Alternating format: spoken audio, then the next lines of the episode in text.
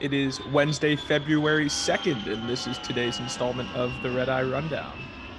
So, we're going to do something a little bit different today. Normally, we like to take sports uh, the least seriously as possible, but given the Brian Flores lawsuit, we think that this can have ramifications for decades and can really change the way that we view sports. So, we're going to go over this a little bit and try something a little bit different. So, in a 58 page lawsuit filed in Manhattan federal court yesterday against the NFL and three of its teams, the Giants, the Dolphins, and the Broncos, the former Dolphins head coach alleges rampant racial discrimination in the league's hiring processes for front office and coaching staff personnel. The details are nuts, and we'll get to some of the more crazy ones in a few minutes, but Flores knows what this means for himself. Quote, God has gifted me with a special talent to coach the game of football, but the need for change is bigger than my personal goals.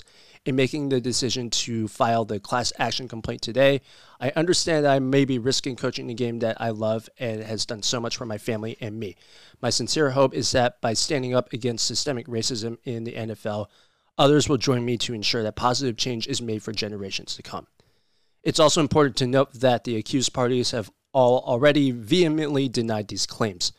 Speaking for myself, I'm not smart enough nor properly credentialed enough in any field to speak on this with the proper level of nuance, but none of this is particularly surprising to me. I mean, we all know that the NFL really gatekeeps its positions of power, and the owners are really only comfortable hiring those with whom they can identify the most.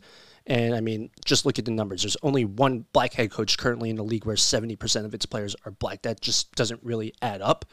I don't know if he can win this case in the court of law, but given how afraid the NFL is of discovery, um, it'll be interesting to see where this goes because he sounds like a man who is just tired of the system constantly being stacked against him and doesn't really care what happens to him. This is more for like a greater good purpose. So it seems like the goal of this is actually just to take the NFL to discovery and see what happens. But I'm not a lawyer. I'm not Brian Flores. I don't know what's going on, but again, I think it'll be really interesting to see legally where this all goes and what information we learn from it. And power to him for sacrificing his promising career for something he truly believes in because you can't deny that at the very least he has been a winning coach and have for a pretty terrible organization it seems in the Dolphins. Um, your thoughts on this?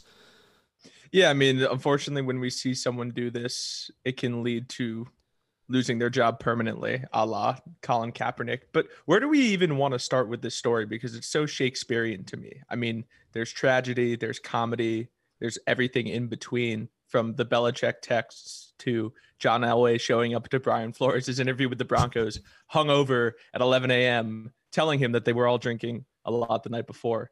Um, but then there's the BS Rooney rule usage, which isn't so funny. So when when I was looking at this story, it's like I was laughing one second and then I was like cringing the next. And it's one of those things where it's like, yeah, there is a lawsuit here. And I agree with you. I don't see anything materially changing, but I think that's not so much the point. The point is more so let's bring these issues to light in an old white man's league controlled all by old white men.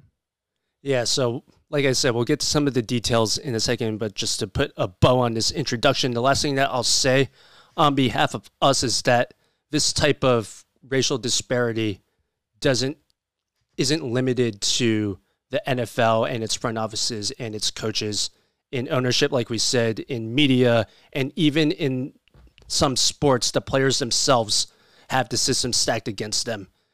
Um, especially against those who aren't white. And speaking for myself again, as someone who has faced some of those obstacles in the past, as I try to make my way through this industry, um, I feel that it's important that we over here, while starting out, extend an invitation to those who are underrepresented to come work with us. Our DMs are open. We want to work with as diverse a group of creators as possible, and we don't bite. So feel free to reach out, and we'd love to work with anyone. Okay, so where do we start here? Let's get into some of the details. Um, mm.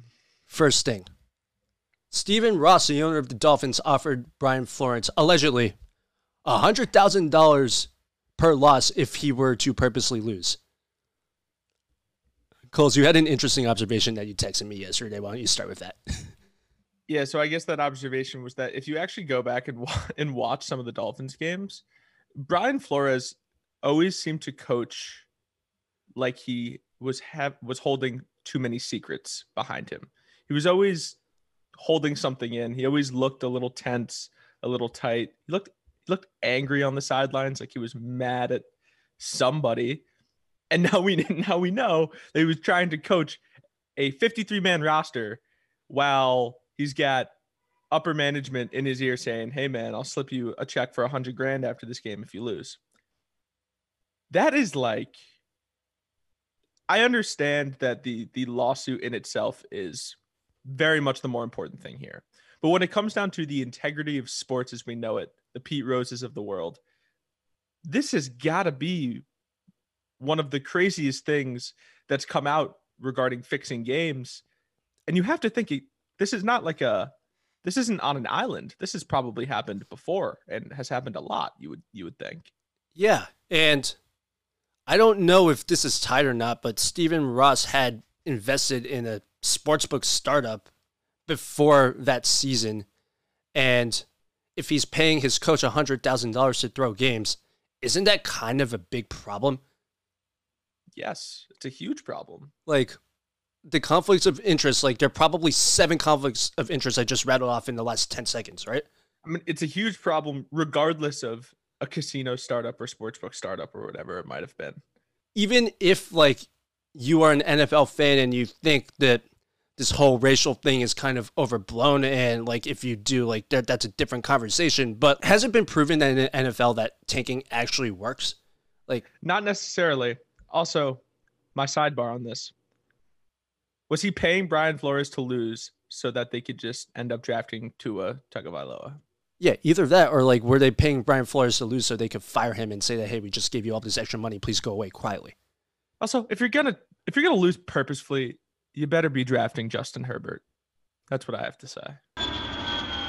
The other unbelievable detail that first caught my eye in this whole story. This is actually what led me to believe that, oh, wow, like this is an absolutely bonkers story. Are, of course, the Bill Belichick texts. Uh, yes, the, the, the Belichick texts. The, these are going to go down in, in history as one of the one of one of the craziest texts known, known to man, probably. Yeah, it could be the most expensive text message ever sent in sports, potentially. Yep. You think? for sure. Now the question is: Was Bill Belichick playing 3D chess, or is he just getting a little old? Yes. no, but like a mix of both. Yeah, no, but it's like seriously, I don't know if we should think he took his inspiration from Seinfeld or Succession because I could easily see both here. Like it could be yeah, an I mean, honest old man mistake, or it could literally be 100. like I'm trying to like exercise my power in a very, very surreptitious sort of way. Well, that's what happens when you are a NFL head coach and you seem to make winning Super Bowls very easy. It's like we can only we or not even we can only we kind of have to assume that to some degree Belichick was doing this on purpose to sabotage Goodell, right? This is Belichick's great revenge. Belichick's yeah, I mean, you Brady got his revenge when he shook Goodell's hand after the Deflategate Super Bowl. yes, that was one of the, the greatest handshakes handshake after I've ever seen. after winning that Super Bowl. Yes, but Belichick hasn't really been able to do anything yet, and he's getting up there in age. Who knows how long more the Patriots are going to be like that good? So he took his opportunity, and Flores is his guy, right? So exactly, and now he is on the front page of the lawsuit, front and center for Roger's headache. The lead, the literal lead. Um, fun fact though, confirmed that Bill Belichick has an iPhone. We can tell from these texts. Surprising. It really didn't strike me. I took him as guy. a Nokia flip phone guy Uh, like does he like now i have to assume he uses apps maybe plays maybe plays wordle? Yeah was, does he play wordle? Probably. If you have an um. iphone you're not just texting you're using the other things that are on there. I will say though that bill belichick might have something in, not only against the nfl but also against the new york giants.